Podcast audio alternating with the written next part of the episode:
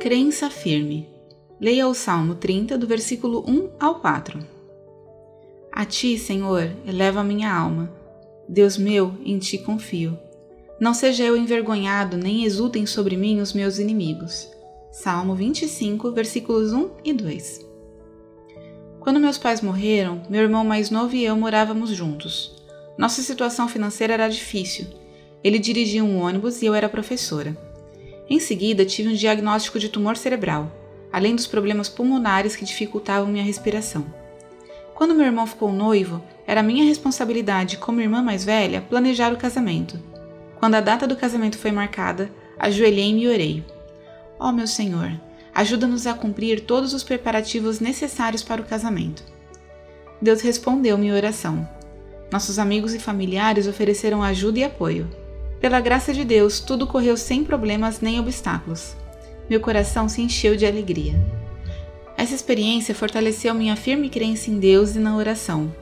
Deus ouve nossas orações e atende às nossas necessidades e pedidos quando oramos com confiança, fé, esperança e segurança.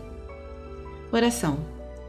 Deus de todo consolo, ajuda-nos a confiar que estás conosco em todas as situações, principalmente nos momentos de dificuldade. Oramos como Jesus nos ensinou, dizendo: Pai nosso que estás no céu, santificado seja o teu nome. Venha o teu reino, seja feita a tua vontade, assim na terra como no céu. O pão nosso de cada dia nos dá hoje, e perdoa-nos as nossas dívidas, assim como nós também perdoamos aos nossos devedores. E não nos deixe cair em tentação, mas livra-nos do mal, pois teu é o reino, o poder e a glória para sempre. Amém. Pensamento para o dia.